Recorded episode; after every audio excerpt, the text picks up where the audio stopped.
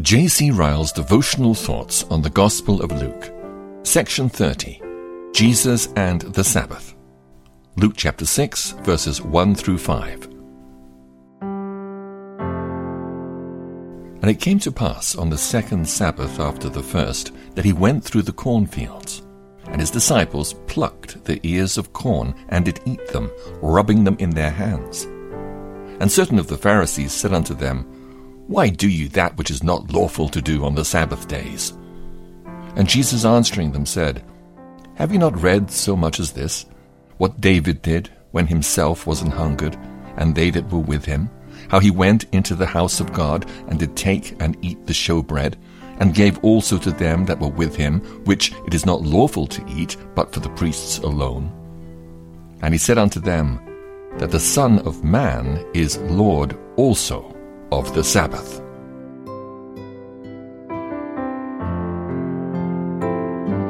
We should notice in this passage what excessive importance hypocrites attach to trifles. We're told one Sabbath day, as Jesus was walking through some grain fields, his disciples broke off heads of wheat, rubbed off the husks in their hands, and ate the grains. At once, the hypocritical Pharisees found fault and charged them with committing a sin. They said, Why do you do that which is not lawful to do on the Sabbath? The mere act of plucking the heads of wheat, of course, they did not find fault with. It was an action sanctioned by the Mosaic law. Deuteronomy chapter 23, verse 25. The supposed fault with which they charged the disciples was the breach of the fourth commandment. They'd done work on the Sabbath by taking and eating a handful of food. This exaggerated zeal of the Pharisees about the Sabbath, we must remember, did not extend to other plain commandments of God.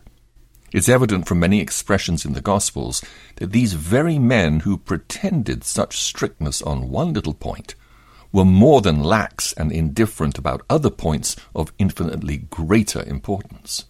While they stretched the commandment about the Sabbath beyond its true meaning, they openly trampled on the tenth commandment and were notorious for covetousness. Luke chapter 16, verse 14.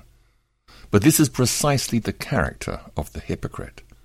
To use our Lord's illustration, in some things he makes fuss about straining a gnat out of his cup, while in other things he can swallow a camel. Matthew chapter 23, verse 24.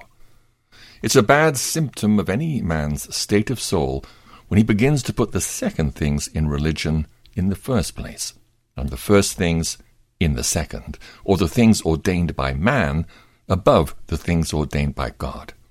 Let us beware of falling into this state of mind. There's something sadly wrong in our spiritual condition when the only thing we look at in others is their outward Christianity, and the principal question we ask whether they worship in our denomination and use our ceremonies and serve God in our way. Do they repent of sin? Do they believe on Christ? Are they living holy lives? These are the chief points to which our attention ought to be directed. The moment we begin to place anything in religion before these things, we're in danger of becoming as thorough Pharisees as the accusers of the disciples.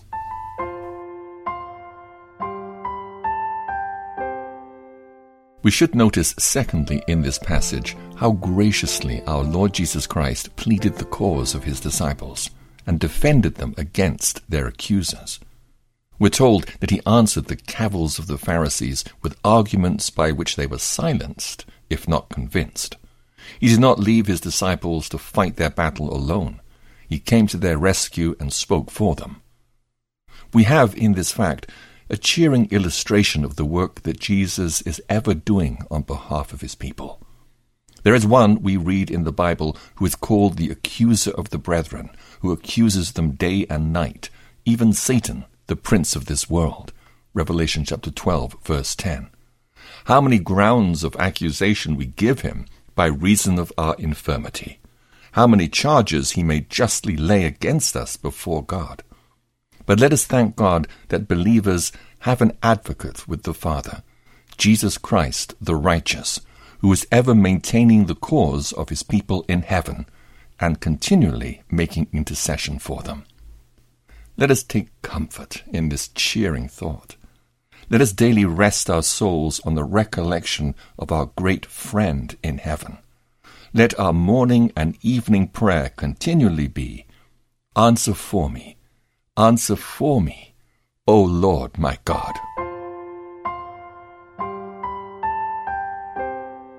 We should notice lastly in these verses the clear light which our Lord Jesus Christ throws on the real requirements of the fourth commandment. He tells the hypocritical Pharisees who pretended to such strictness in their observance of the Sabbath that the Sabbath was never intended to prevent works of necessity. He reminds them how David himself, when suffering from hunger, took and ate that showbread which ought only to be eaten by the priests and how the act was evidently allowed by God because it was an act of necessity. And he argues from David's case that he who permitted his own temple rules to be infringed in case of necessity would doubtless allow work to be done on his own Sabbath days when it was work for which there was really a need. We should weigh carefully the nature of our Lord Jesus Christ's teaching about the observance of the Sabbath both here and in other places. We must not allow ourselves to be carried away by the common notion that the Sabbath is a mere Jewish ordinance and that it was abolished and done away by Christ. There's not a single passage of the Gospels which proves this. In every case where we find our Lord speaking upon it, he speaks against the false views of it, which were taught by the Pharisees, but not against the day itself. He cleanses and purifies the fourth commandment from the man made additions by which the Jews had defiled it. But he never declares that it was not to bind Christians. He shows that the seventh day's rest was not meant to prevent works of necessity and mercy, but he says nothing to imply that it was to pass away as part of the ceremonial law. We live in days when anything like strict Sabbath observance is loudly denounced in some quarters as a remnant of Jewish superstition. We're boldly told by some people that to keep the Sabbath holy is legalistic, and that to enforce the fourth commandment on Christians is going back to bondage. Let it suffice us to remember that when we hear such things, that assertions are not proofs, and that vague talk like this has no confirmation in the Word of God. Let us settle it in our minds that the fourth commandment has never been repealed by Christ, and that we have no more right to break the Sabbath day under the gospel than we have to murder and to steal.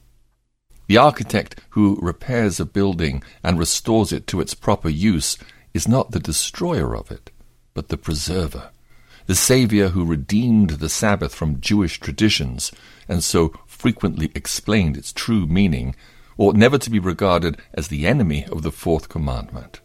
On the contrary, he has magnified it and made it honorable. Let us cling to our Sabbath as the best safeguard of our country's religion. Let us defend it against the assaults of ignorant and mistaken men who would gladly turn the day of God into a day of business and pleasure. Above all, let us each strive to keep the day holy ourselves. Much of our spiritual prosperity depends, unto God, on the manner in which we employ our Sundays.